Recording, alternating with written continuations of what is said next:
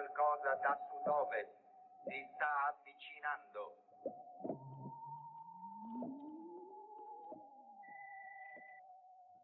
Non so se avete visto che in cima alle classifiche di vendita dei libri più, più letti anche, no? E più venduti su Amazon c'è eh, questo bestseller che si intitola Perché Salvini merita fiducia, rispetto e ammirazione.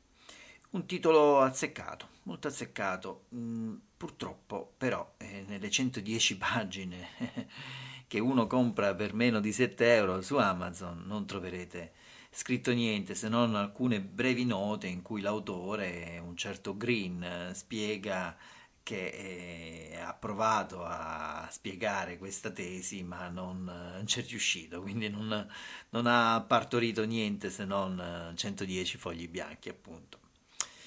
E vorrei fare con voi questo ragionamento che ci porti un po' a riflettere a cosa significa oggi nel 2020 il consumo culturale in generale, la comunicazione politica e quale insegnamento possiamo trarre da un libro pieno di pagine bianche.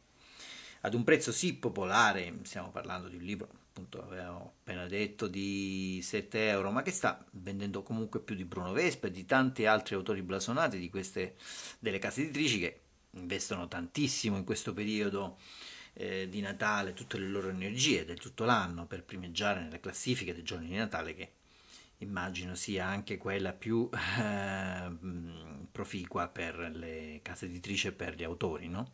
perché eh, sono i giorni dedicati ai regali, alle strenne, eccetera, eccetera. Eh, eh, secondo me ci insegna almeno due grandi cose, ma ripeto, vorrei ragionarvi, vorrei ragionarci con voi e quindi vi invito a commentare e mandare dei messaggi vocali se state ascoltando questa trasmissione questa mattina.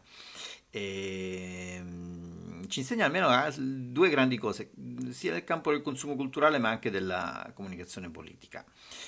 Primo insegnamento per i politici, parlate di meno.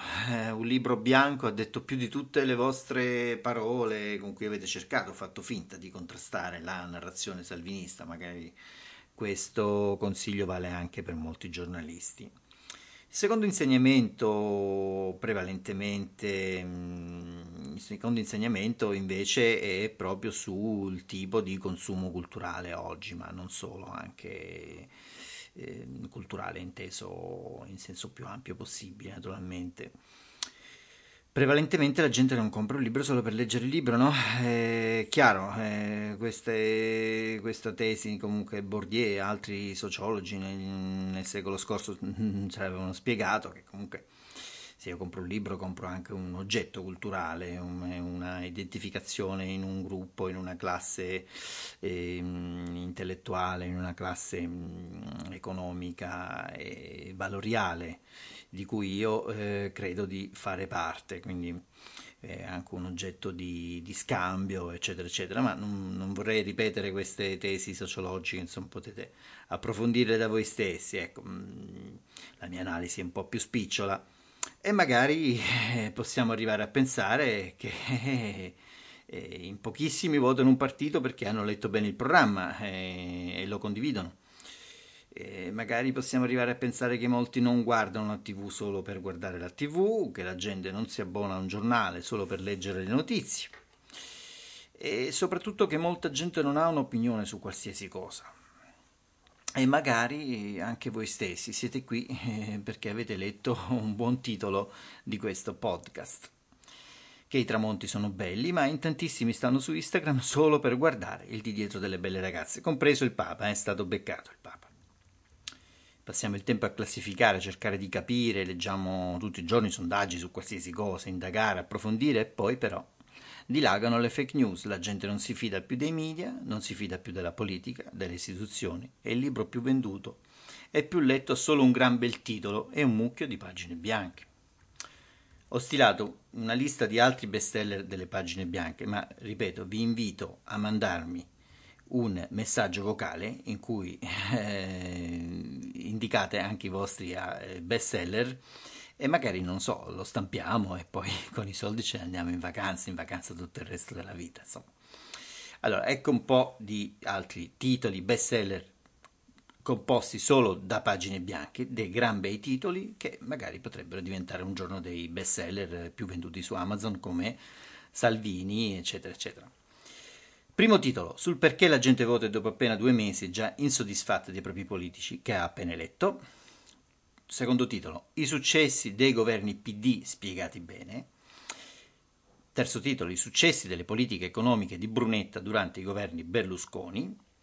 Quarto titolo, il manuale del perfetto candidato parlamentare 5 Stelle con i commenti a margine di Davide Casaleggio, un libro completamente bianco però in omaggio un cd di canzoni napoletane cantate da Beppe Grillo completamente vuoto.